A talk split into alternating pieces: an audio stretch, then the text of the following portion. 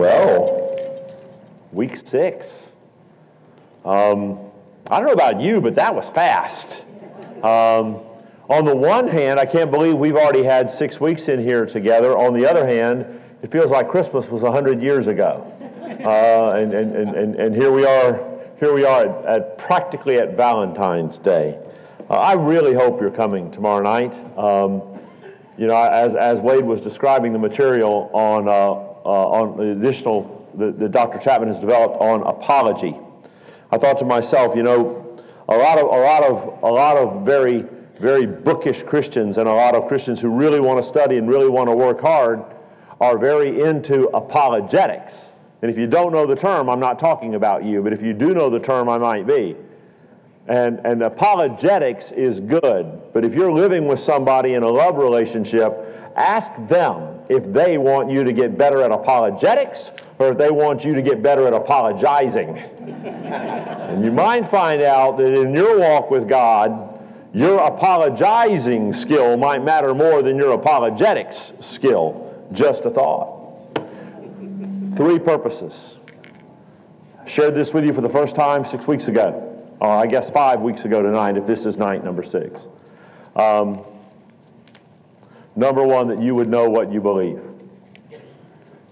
The notable majority of communication that I've had, either in conversation when we've caught each other and had a chance to talk, or you've emailed me,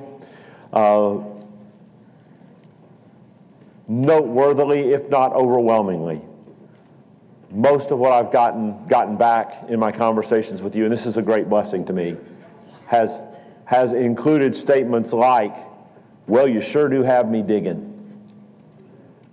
That Scout's honor, that means more to me than if you opened with, well, I sure do agree with you.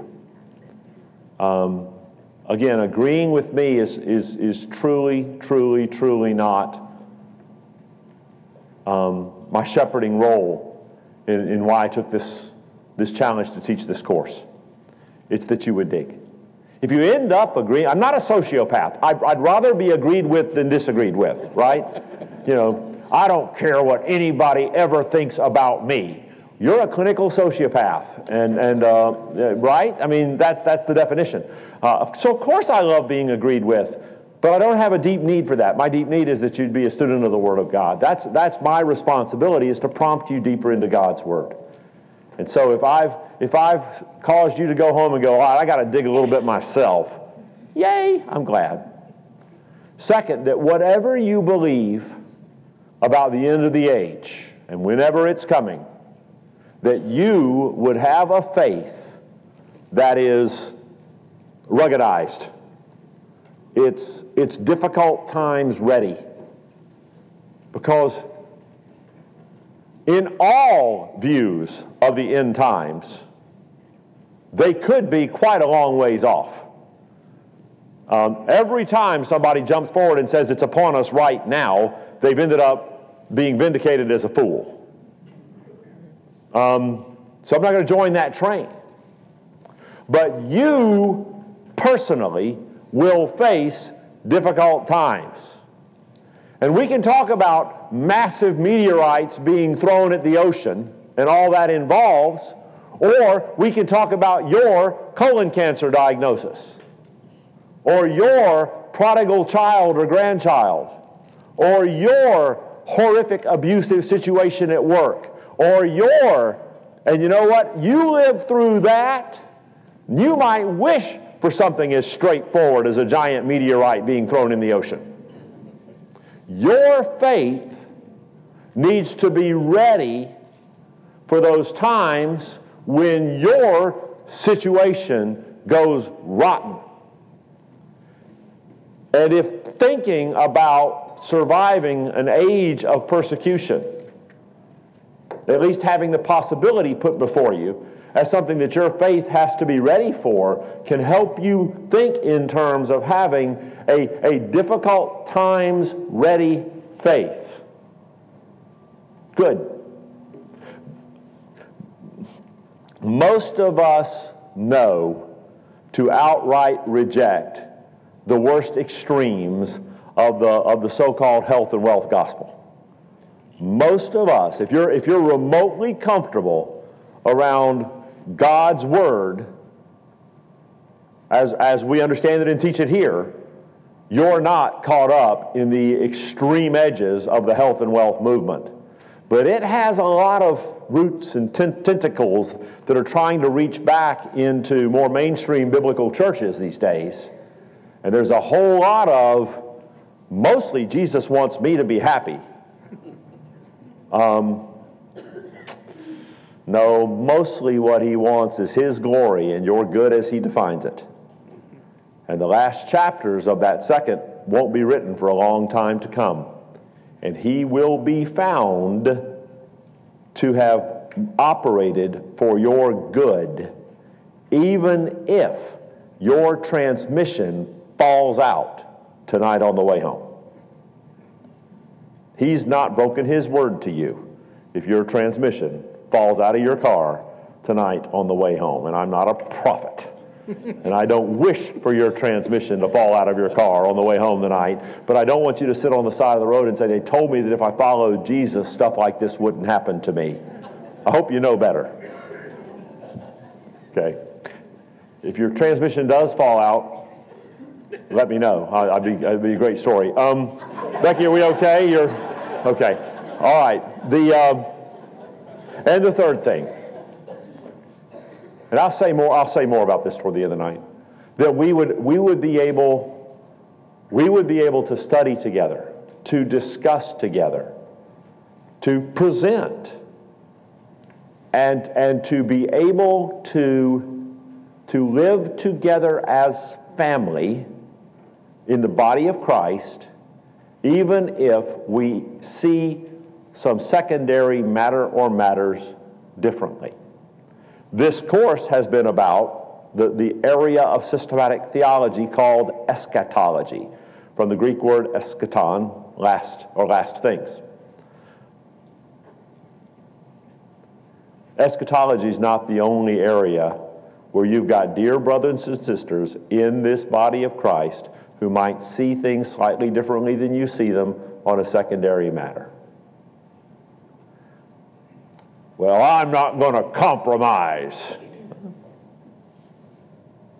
Compromise proceeds from the extremely arrogant view that we might both be right. It has a holier cousin called accommodation.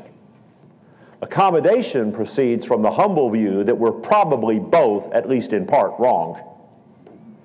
And since we're both certainly working alive with the capacity to be wrong, we don't need to get up in each other's face on a secondary matter, because I probably haven't got it entirely right. You don't either. So there's no reason for us not to give each other some wiggle room on secondary matters. Now, that's important. That's why we have a confession of faith. That's why we have the Word of God and a confession of faith to help us frame our understanding, to help us understand what's primary. If your life group teacher gets up this coming Sunday and says, you know, I've thought about it, I've met so many nice Buddhists, and robes are more comfortable than dress clothes, and they don't have nearly as many meetings. So I think it would be a good thing if we chunk all this stuff and go and all be Buddhists together. That's a problem, because that's not a secondary matter, and that would need addressing. Okay, so that we would study and know the Word of God, that we would be ready for difficult times, and that we would have a framework for understanding that we can disagree in how we see secondary matters. And certainly the timing of the rapture is a secondary matter. That's what this has been about and will continue to be about. All right, take your Bible and turn to Revelation 16. We're getting near the end.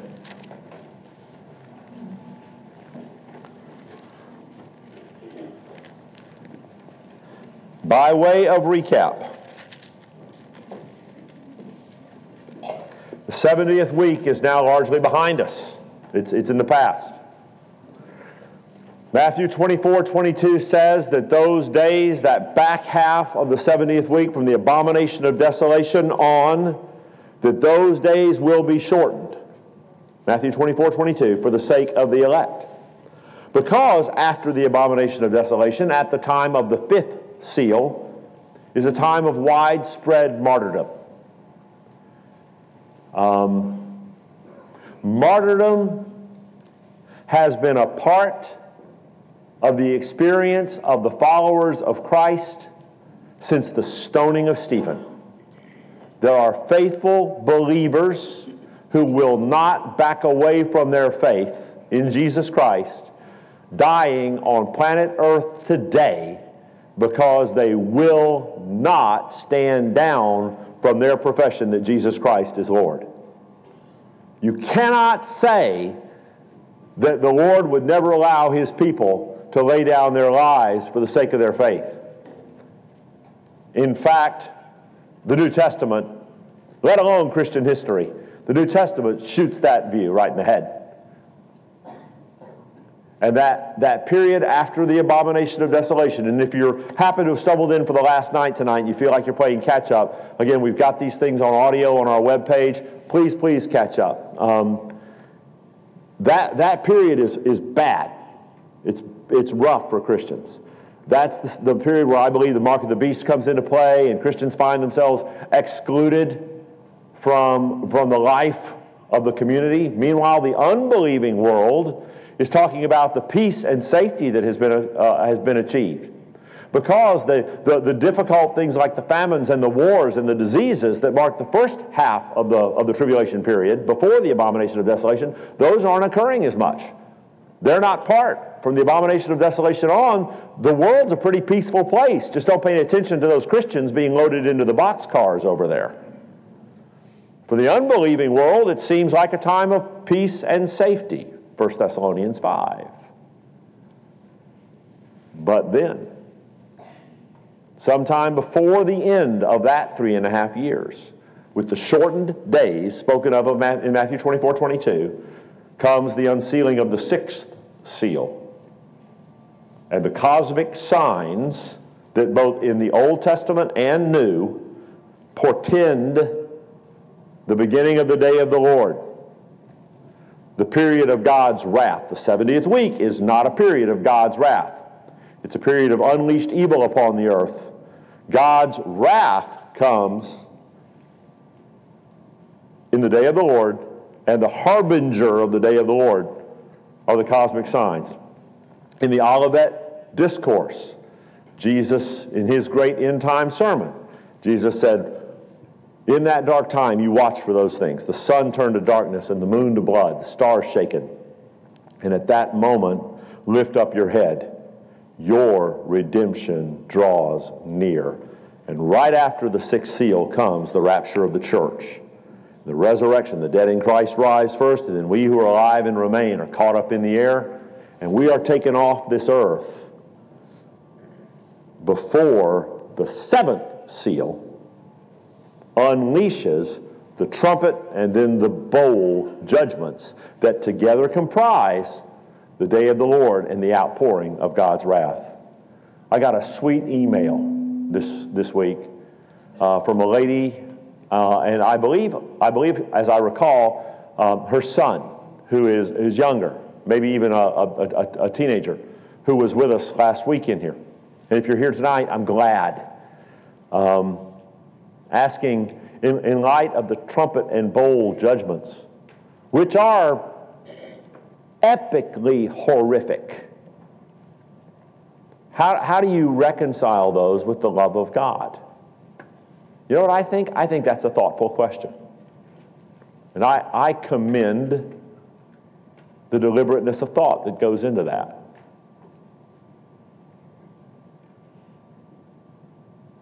When Adam and Eve sinned in the Garden of Eden, they broke the whole universe, according to Romans 8. Romans 8 says that creation itself groans, looking forward to the moment that we'll get to at the start of Revelation chapter 20 in a bit. The universe got broken because of the sin of Adam and Eve. The only reason your sin doesn't break the universe is the universe is already broken. Every single sin you commit, every single, including your sin of insufficient gratitude today, Because the Word of God says, both in everything and for everything give thanks. Has there been one moment today that you've not given thanks, consciously given thanks to the living God for that moment? Of course there has. And if you understand the nature and magnitude of sin, that moment of ingratitude would have broken the universe had the universe not already been broken. That's the magnitude of our sin. Next time you sing Amazing Grace, you think about that. Because that is the profundity of the amazing character of God's grace extended toward us.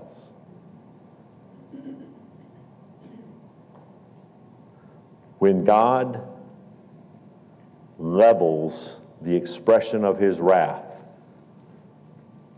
at a world that has been at war with Him since soon after He created it, it is not inconsistent with His love, but it is consistent with His holiness and His justice and His wrath.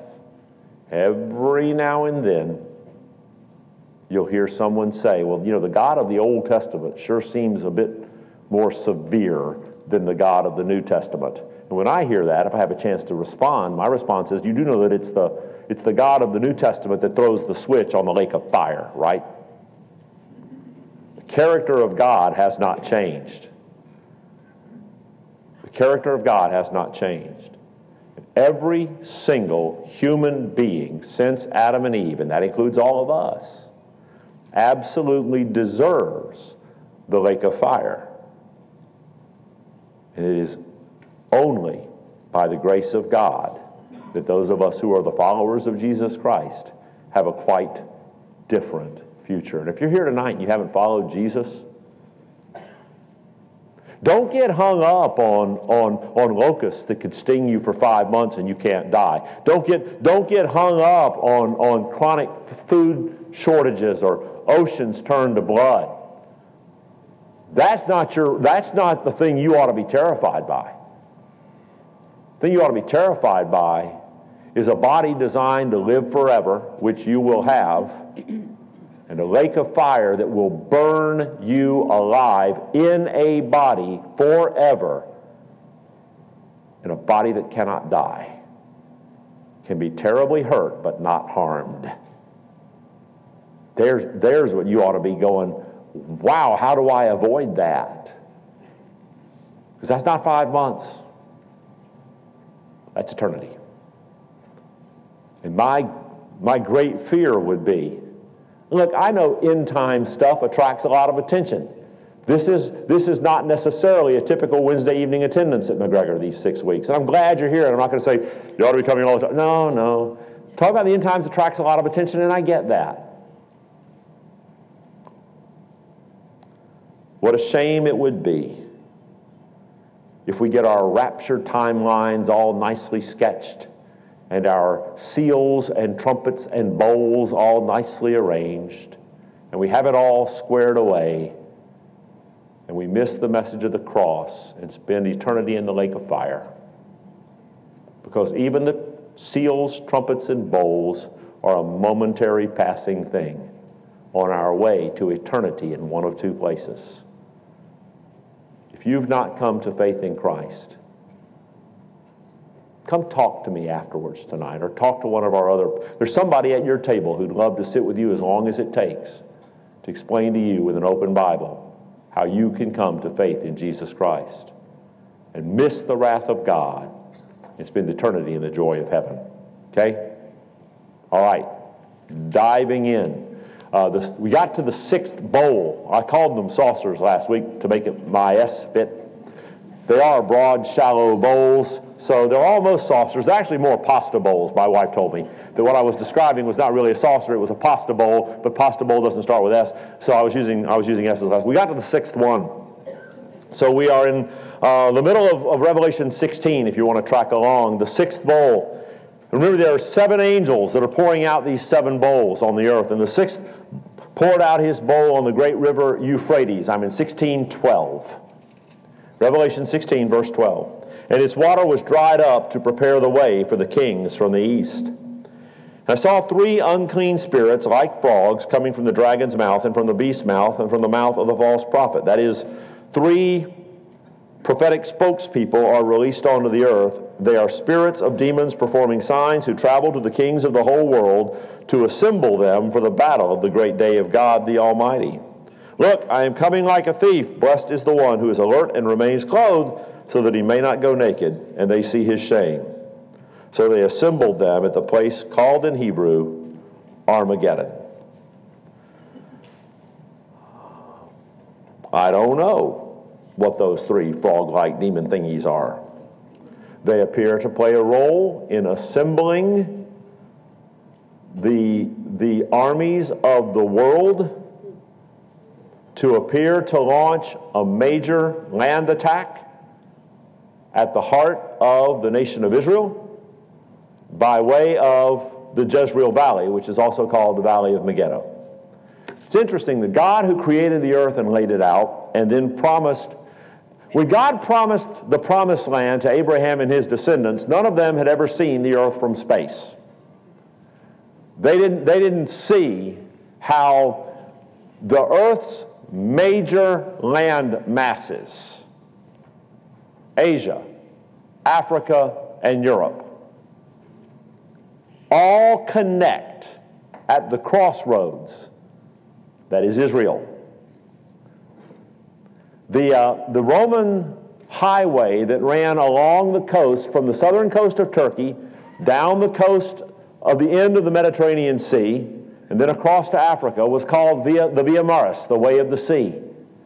Heavily traveled ancient highway because it was how you moved by land from Europe through the Middle East, down, that is the edge of Asia, down into Africa.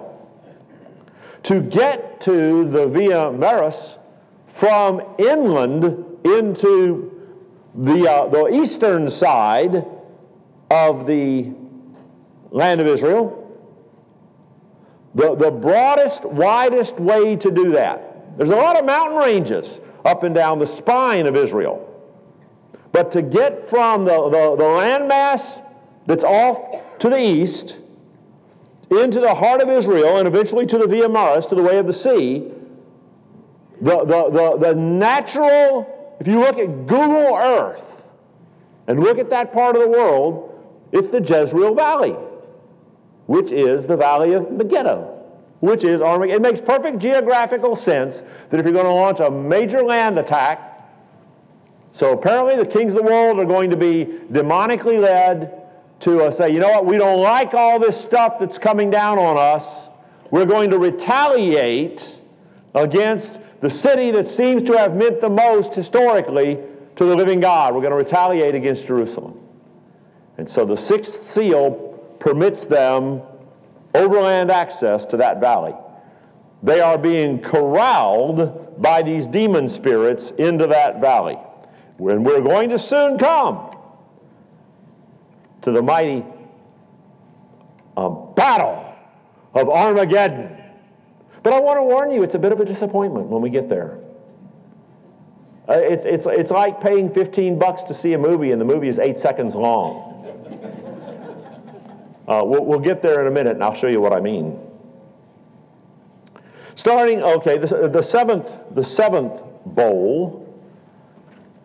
Then the seventh angel poured out this last bowl into the air, and a loud voice came out of the sanctuary from the throne. This is the voice of the living God. It is done. Now, this is not the same word as it is finished from the cross. It is finished from the cross is a commercial term. You've heard this before if you've been around the study of the New Testament. It's tetelestai. It has been completed. It's the same word that would get stamped, and I'm sure many of you have heard this. It's the same word that would get stamped or embossed on a paid-off debt certificate. Paid in full would be a fair paraphrase of what Jesus shouted from the cross when he shouted, "It is finished." This is a different word. It comes from the root that is the verb of being. That is. If I were going to paraphrase this to one word, the one word is enough, comes the voice from the throne. Paraphrased, but not inaccurate. And there were lightnings and rumblings and thunders, and a severe earthquake occurred like no other since man has been on the earth. So great was the quake. The great city split into three parts, and the cities of the nations fell. Babylon the Great was remembered in God's presence. We're going to learn about the biography of Babylon in the next couple of chapters. The great city, there's all kinds of good scholarly dispute about what city that is. I do not know. It's not Babylon, because Babylon is referred to later. But the statement, Babylon the Great was remembered in God's presence, reminds me, it's canceled now, it went off the air, but did any of y'all watch the original CSI TV series when it was on the air? All right, you remember Detective Brass, the crusty old cop? I don't remember the context. I don't remember what was going on, but he was talking to a suspect in one episode. And I'll never forget this line because it struck me as so clever. He was talking to one of his suspects, and he said, I'm starting to like you for this, meaning the crime that had been committed. I'm starting to like you for this, and not in a good way. That's what this verse reminds me of. Babylon was remembered in God's presence. You'd think that'd be good news. It's not good news. Babylon now finds itself pivoting. And what is Babylon? All right? As we move forward, and the rest goes on to talk about this. He gave Babylon the cup filled with the wine of his fierce anger. Every island fled. The mountains disappeared. Enormous hailstones, each weighing about 100 pounds. That'll ding up your hood. Fell from heaven on the people. And they blasphemed God for the plague of hail, because the plague was extremely severe. Verse 17:1 through 18:24 is the biography of Babylon. And the question always is, what is Babylon? Opinions of brothers that I love and trust are all over the place. But at least Babylon is this: an extremely pervasive religious system that captures the loyalty of a lot of the world, but has nothing to do with salvation in Jesus. The reformers in the 15 and 1600s were quite certain it was the Roman Catholic Church, because in their day, they couldn't imagine it was anything else, because they were living and dying and fighting tooth and nail against Roman Catholicism. I don't know that it's that simple. Here's what I do know. This world only has one false religious system at the end of the day. It's the same false religious system that's been in play since Cain tried to offer God vegetables. Cain was offering God his effort when he set up his produce stand. Remember? Abel offered blood. Cain offered the fruit of his own effort. Cain is the author of works, righteousness, religion. Right there in the Garden of Eden. First thing fallen mankind tried to do is, I'm going to work real hard and sweat real hard and weed and plant and plow and cultivate, and I'm going to get all kinds of pretty fruits and vegetables because of my effort, and I'm going to present those to God, and God's going to find me acceptable. That system goes by lots of different names. It has lots of different brands. It has lots of different geographical clusters, like Islam in the Middle East, Hinduism in Southeast Asia,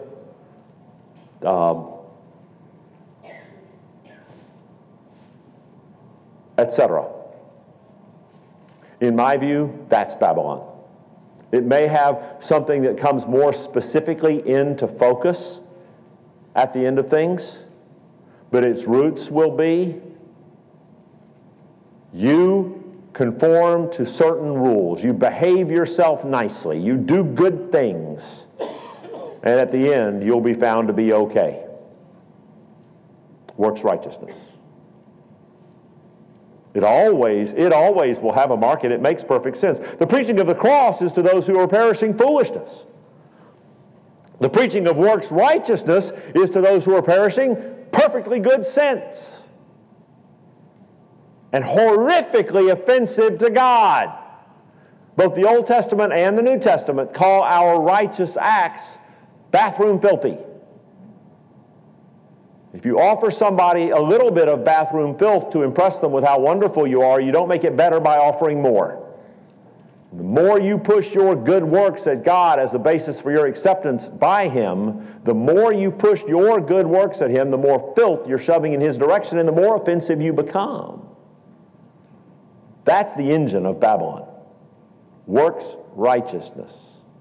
And again, whole books have been written proving that Babylon is this or Babylon is that or Babylon is the other. I'm uncertain. But I know that the roots of the great mystery religion of Babylon are works righteousness. Works righteousness has ever been the enemy of the living God in a fallen world. And we have from 17:1 to 18:24 the biography of Babylon,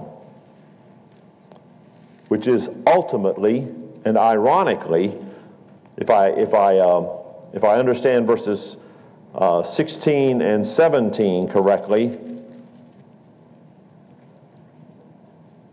the beast himself will play a role in the ending of that system, as perhaps at the end of things, the Antichrist wants all worship explicitly directed at him.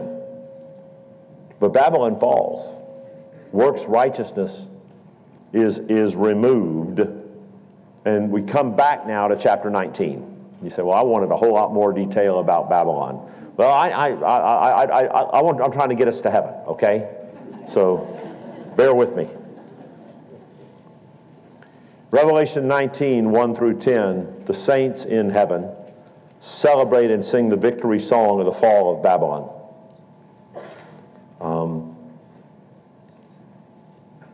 And it's a marvelous chapter. Then we come to the setup. When last we left the scene on the earth, we've interrupted ourselves for a moment for the biography of Babylon. We've continued that interruption for the peek into heaven at the saints' victory song as Babylon falls. Where we left things on the earth were these demonic spirits are gathering together the forces of earth to make their assault on God's ancient capital of Jerusalem. They've been gathered together in the valley called Armageddon. 19:11. This is the return of the king. With great respect to Mr. Tolkien, I think he stole the title. If you don't know what I mean, good, you're not a nerd. If you do, you're my people. Then I saw heaven opened. And remember, the massed armies of earth are waiting. I saw heaven open, and there was a white horse. We've seen a rider on a white horse before, but not this one. Its rider is called Faithful and True, and in righteousness he judges and makes war. His eyes were like a fiery flame, and on his head were many crowns. He had a name written that no one knows except himself. He wore a robe stained with blood, and his name is called the Word of God. The armies that were in heaven followed him on white horses wearing pure white linen. From his mouth came a sharp sword, so that with it he might strike the nations. He will shepherd them with an iron scepter. He will also trample the winepress of the fierce anger of God the Almighty. And on his robe and on his thigh he has a name written, King of Kings and Lord of Lords. Then I saw an angel standing in the sun.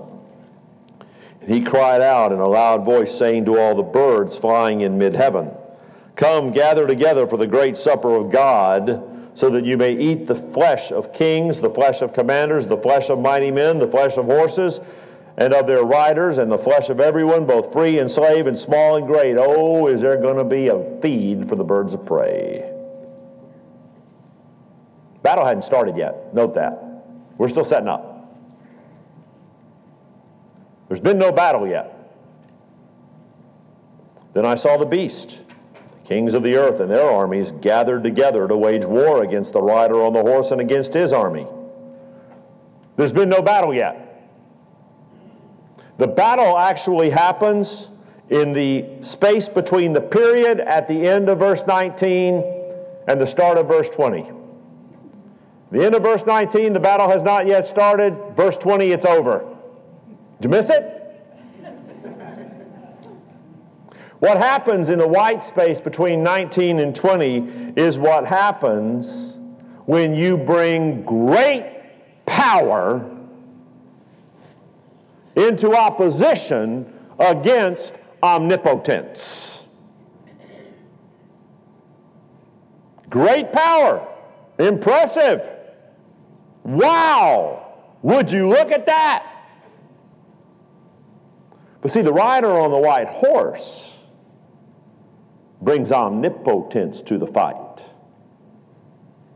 This is more lopsided than Mike Tyson at his peak coming up against a toddler. This is more lopsided than that. I mean, the toddler might manage to bite him on the shin or something. This battle is over before it begins. There's no fight. The beast is taken prisoner, and along with him the false prophet who had performed signs on his authority by which he deceived those who accepted the mark of the beast and those who worshipped his image. And both of them are thrown alive into the lake of fire that burns with sulfur, and the rest were killed with the sword that came out from the mouth of the rider on the horse, and all the birds were filled with their flesh. Ba-doop, done. Sorry if you bought a ticket and hope to see, like, you know, real special effects laden fight happen. There's just not going to be that. It's a lopsided wipeout. We round the corner to chapter 20. Armageddon's over. The beast, and more importantly, Satan himself, then I saw an angel, are dealt with for 1,000 years.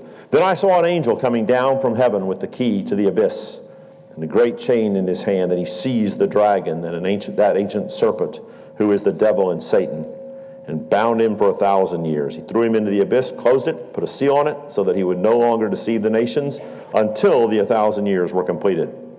After that, he must be released for a short time. We'll see that. So let me give you a quick little outline for the rest of this.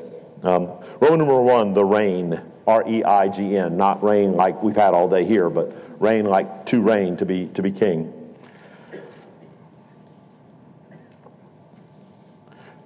I'll go as far as verse 6. I've read verses 1, 2, and 3 already. Chapter 20, verse 4, then I saw thrones, and people seated on them were given authority to judge. And I also saw the souls of those who had been beheaded because of their testimony about Jesus and because of God's word, who had not worshipped the beast or his image, who had not accepted the mark on their foreheads or their hands. And they came to life and reigned with the Messiah for 1,000 years. The rest of the dead, that is, the unbelieving dead, did not come to life until the 1,000 years were complete. We haven't yet seen the resurrection of unbelievers yet at this point. We've seen the resurrection of the believers at the time of the Lord's return, and the rapture of the church at the time of the Lord's return. And here they come back to reign with him. The rest of the dead, meaning the unbelieving dead, did not come to life until the 1,000 years were completed. This is the first resurrection. The first resurrection is the resurrection of believers. Blessed and holy is the one who shares in the first resurrection. The second death, that is, the eternal lake of fire, has no power over these. They will be priests of God and the Messiah, and they will reign with him for 1,000 years. There are three views of the millennium. This 1,000-year reign is called by theologians the millennium, the 1,000 years. There was a view that was very, very prevalent in the last third of the 19th century into the first part of the 20th. The view was post-millennialism. That is, that this millennium was going to happen, but it was going to happen as a consequence of life just getting better and better and better. The gospel just being more and more effective in reaching people. And that it was going to get better and better and better until the millennium came. I grew up singing a post-millennial hymn. I bet many of you did too. You might not have, as I am sometimes guilty of, you might not have listened to what you were saying. We have a story to tell to the nations that will turn their hearts to the right. Story of truth and mercy, a story of love and light. The chorus goes, and the darkness will turn to dawning. That is, as a result of our missionary efforts. And the dawning to noonday bright. And then Christ's great kingdom will come on earth. The kingdom of love and light. That is explicitly postmillennialist theology. And hey, in the latter part of the 19th century, I mean, we're getting, electricity. We're traveling from place to place faster than we ever have before. It is an era of great missionary penetration. It is an era of great advancement in learning. It is an era of rampant optimism. We're just getting so much progress. You know who the leading nation in a lot of that progress was? The ones that were the pace setters for the coming utopian world? Why, it was the Germans. We all loved them. The first half of the 20th century taught us that the Germans probably weren't going to lead us into a new paradise. Post-millennialism was tied very much to the world ascendancy of German thought, even among the theologians. 2 world wars probably pretty well did away with postmillennial. I don't know many postmillennialists. The second fairly prevalent view is amillennialism, that this 1,000-year period is poetic. It's metaphorical. I have people whom I respect that hold that view. I don't. It is spoken of. Here's some Old Testament scriptures that allude to it. It's spoken of in Psalm 2. Much of Isaiah chapter 11. It's alluded to pretty strongly in Joel chapter 3. Amos chapter 9. And pretty much any one of the minor, the small prophets in your Old Testament are going to make reference to a coming glorious time when the Messiah, the Christ, will literally reign on the earth. The Lord will literally reign on the earth. It's a very common theme in Old Testament prophecy. In the New Testament, the saints and the Lord reigning together on the earth is mentioned explicitly in 1 Corinthians 6, verses 2 and 3. And 2 Timothy 2:12. And I know I'm fine and I'm not using the screens. So if you want to run some of that down and you couldn't keep up with me, email me and I'll send you that all, okay? Most of us who are pre-millennialist, as I am, believe that we are living in a time today before and in anticipation of that future, quite literal, 1,000-year reign.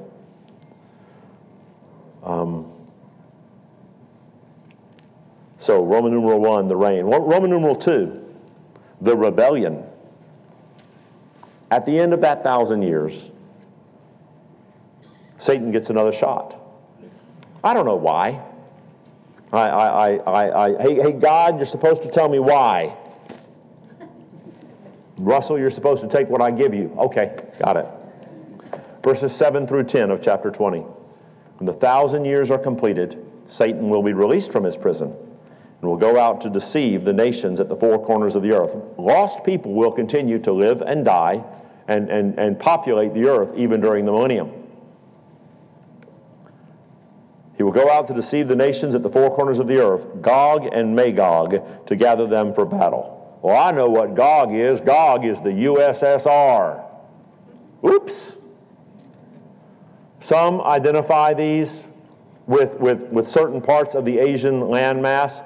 I don't know enough to either agree with you or argue with you. I do know that they are powerful, worldly, political centers. And since all worldly political centers will declare war on the Lamb, it doesn't much matter which two these are. For all, I won't belabor the point.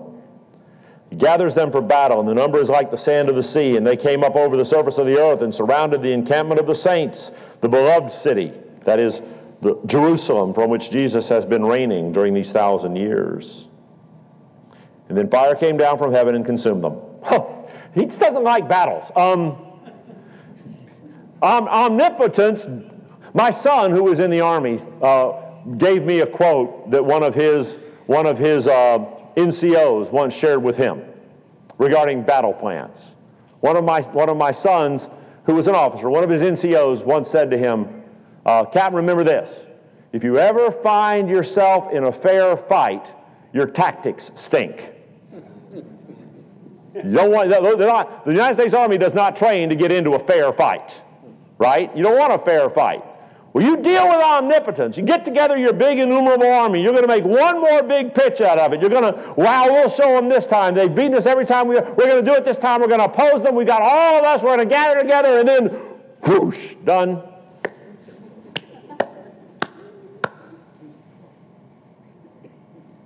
I am so thankful for grace, because I belong in that opposing army that gets barbecued. In fact, I belong with those that will roast forever, because my sin is so great. When I read this story, I don't giggle and cackle and say, "That'll show them." Not mostly. Mostly I go, "Were it not for grace," that's me, that's my story, were it not for grace. They get whooshed out of existence, they get blasted away.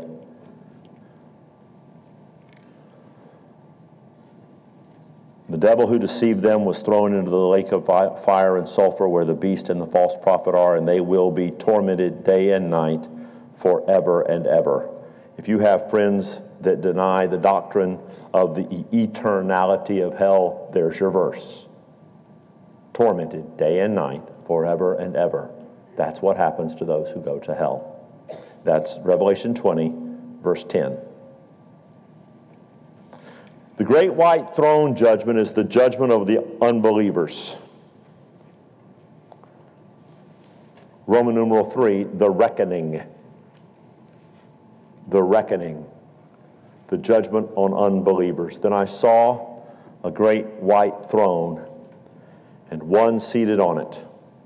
Earth and heaven fled from his presence, and no place was found for them. I also saw the dead, great and small, standing before the throne, and books were opened. Another book was opened, which is the book of life. And the dead were judged according to their works by what was written in the books. But hang on, there's a little bit more to be said about that in a moment. And then the sea gave up its dead. Death and Hades gave up their dead, that is the intermediate hell, the hell where people who are outside of Christ and who have died are suffering now, is not the final lake of fire, in the same sense that the presence of Jesus, where your loved ones who loved the Lord have gone, where they have, when they have died, they are themselves, they are present with the Lord, they are not in the final heaven, which has yet to be revealed. There's an intermediate heaven and hell. They're terribly pleasant if it's heaven and terribly unpleasant if it's hell. Those places forfeited their inhabitants, and all were judged according to their works. death and Hades were thrown into the lake of fire, and this is the second death, the lake of fire. And anyone not found written in the book of life was thrown into the lake of fire. We already know from verse 10 that the lake of fire is a place of eternal torment. And now we know from verse 15 that those who are outside of the love of Jesus, the book of life, go there forever. So there's your doctrine of eternal punishment for the unbeliever in 2 verses. You can get it lots of other places, but that's a nice, succinct place to go for it. Roman numeral 4. The residents, not residents TS, all who have ever followed Christ, but the residents CE, the place of dwelling, the home. The rest of the book of Revelation, chapters 21 and 22, talk about the great city. Then I saw a new heaven. I'm not going to read the whole thing, but I'm going to put my toe into it. Then I saw a new heaven and a new earth. For the first heaven and the first earth had passed away, and the sea existed no longer. And I saw the holy city, New Jerusalem, coming down out of heaven from God, prepared like a bride adorned for her husband. And I heard a loud voice from the throne, "Look, God's dwelling is with men, and he will live with them, and they will be his people, and God himself will be with them and be their God. And he will wipe away every tear from their eyes, and death will exist no longer. Grief, crying, and pain will exist no longer, because the previous things have passed away." Then the one seated on the throne said, "Look, I'm making everything new." And he also said, "Write, because these words are faithful and true." And he said to me, "It is done. I am the Alpha and Omega, the beginning and the end, and I will give to the thirsty from the spring of living water as a gift. The victor will inherit these things, and I will be his God, and he will be my son. But the cowards, unbelievers, vile, murderers, sexually immoral, sorcerers, idolaters, and all liars, that is, those who have not known the transforming love of Jesus Christ as Savior, will share in the lake of fire, on the lake that burns with fire and sulfur, which is the second death." And then he goes on to describe heaven. And I'm just going to touch a couple of things. First, heaven is a city. The capital city of the new heavens and the new earth is New Jerusalem. It is a city. I love musicians. I'm not a technically accomplished musician. But I love musicians, and I'm glad that God has made it so clear that he is to be worshiped with music and song. He makes that very clear in the Old Testament and the New, that we are to praise him with music and song, and I'm glad. But at various points in my life, I've listened to what I lovingly and graciously call the music people describe heaven. When the music people describe heaven, it's like this eternal stadium concert where we're going to all be in one great big stadium singing songs forever.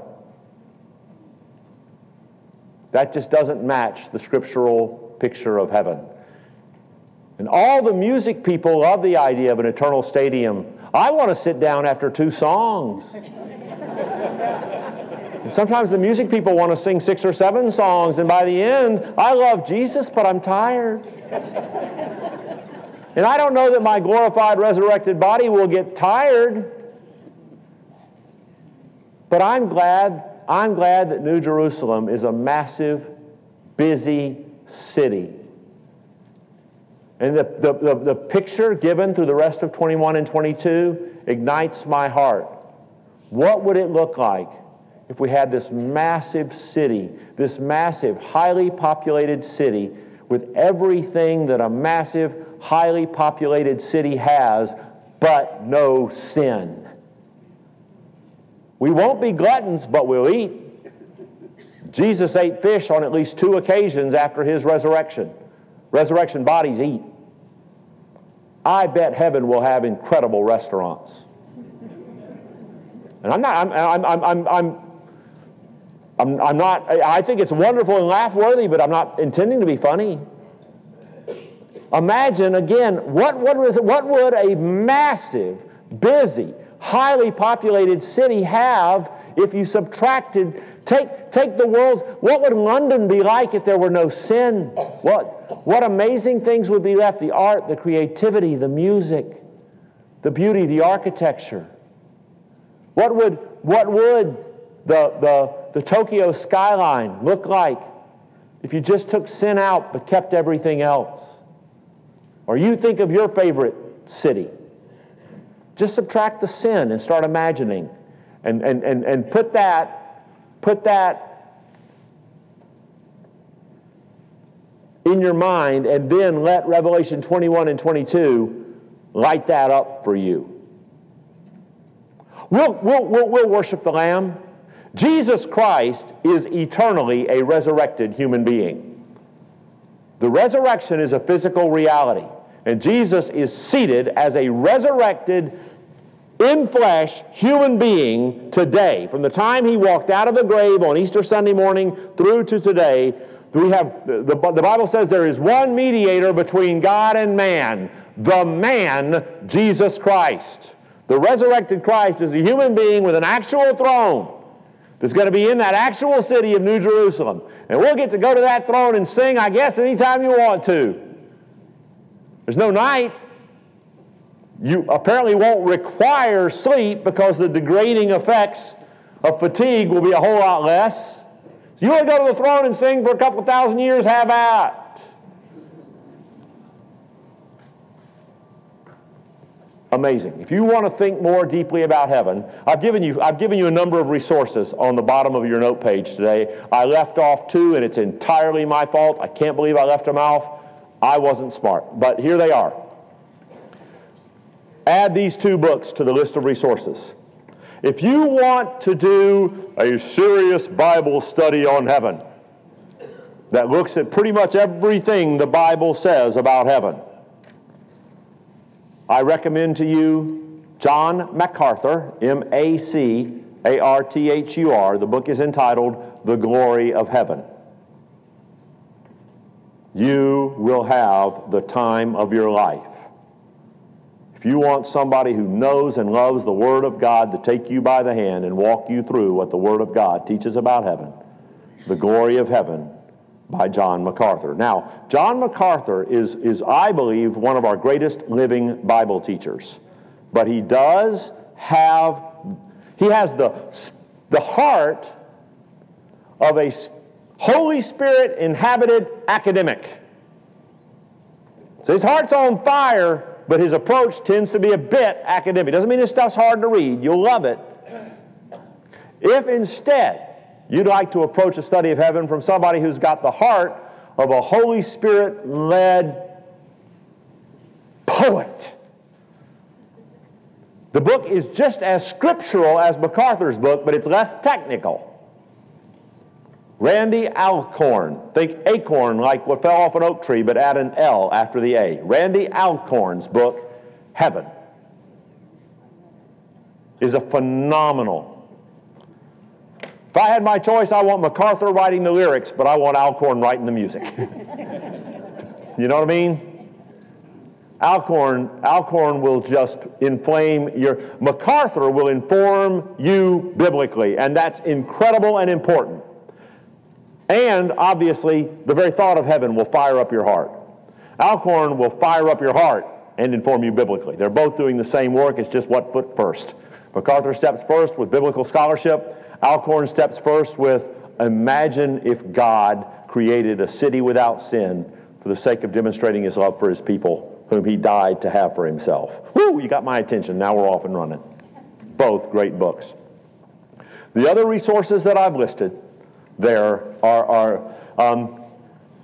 I don't know that there is a book in the list that I've given you that I agree with every sentence of.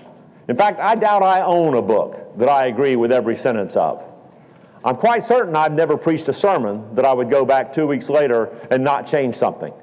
So if you take one of these books and you buy it, and halfway through chapter 17 you find a paragraph you don't think I would agree with, You're probably right, and we'll be okay. But these are worth having. And I've given you some resources. If you were going to just spend a little bit and just maybe add one resource to your library, the second author down, Alan Kirshner, and the first of the two books I've given you by Kirshner's Pre-Wrath, A Very Short Introduction, is just what it sounds like it is. You read it in a couple hours if you're a reader, if that.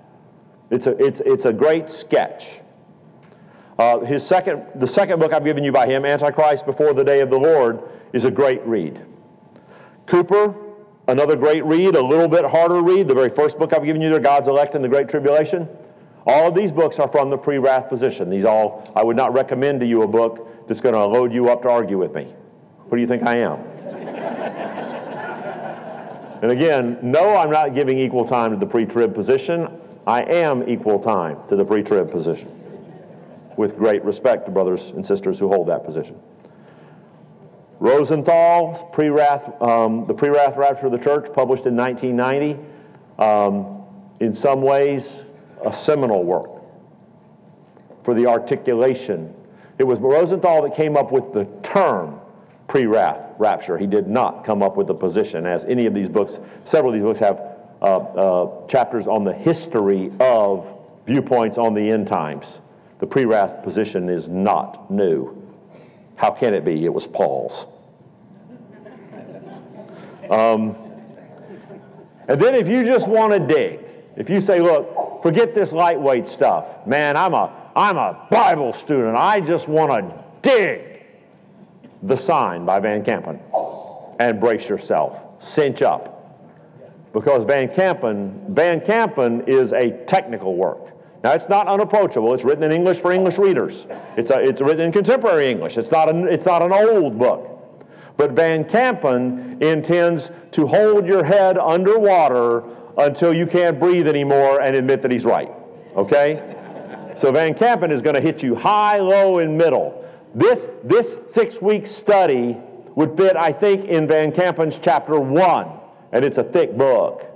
So if you really want to dig, I give you Van Kampen. And by the way, how many of you all have visited the Scriptorium, the Bible Museum at the Holy Land Experience up in Orlando? All right? The manuscripts in the Scriptorium, that collection belongs to this guy. It's the Van Kampen family collection that drives the Scriptorium at the Holy Land Experience. That's this guy and his family. Just for that connection there, for what it's worth. Incredible museum of the history of the Bible manuscripts and stuff. That one thing at the Holy Land Experience and the Jerusalem model are the two things that make buying a ticket there worth it, should you ever be inclined to do that. All right, one final word, and then I'm done. I'll pray. Final word. Thank you. There are brothers serving in churches around, especially around the Bible Belt in the Southeast, that if they let leak a hint that maybe, just maybe, imminence could be questioned, there would be an immediate called deacons meeting that night. There would be a personnel committee meeting before Sunday. And there would be a sheet cake reception on Sunday afternoon. And I wish I was kidding. It is no small thing that this body of Christ has decided that an atmosphere of gracious freedom within the boundary of our confession of faith, within the boundary of gospel integrity. But within that boundary, there's room to breathe and room to think and room, quite specifically for me in these 6 weeks, to teach with freedom but without fear that I'm endangering my ability to make my next house payment by teaching from conviction. If you've always been a part of churches that are that way, Praise God, I haven't. And so I am grateful to the Lord for you. I'm grateful to you.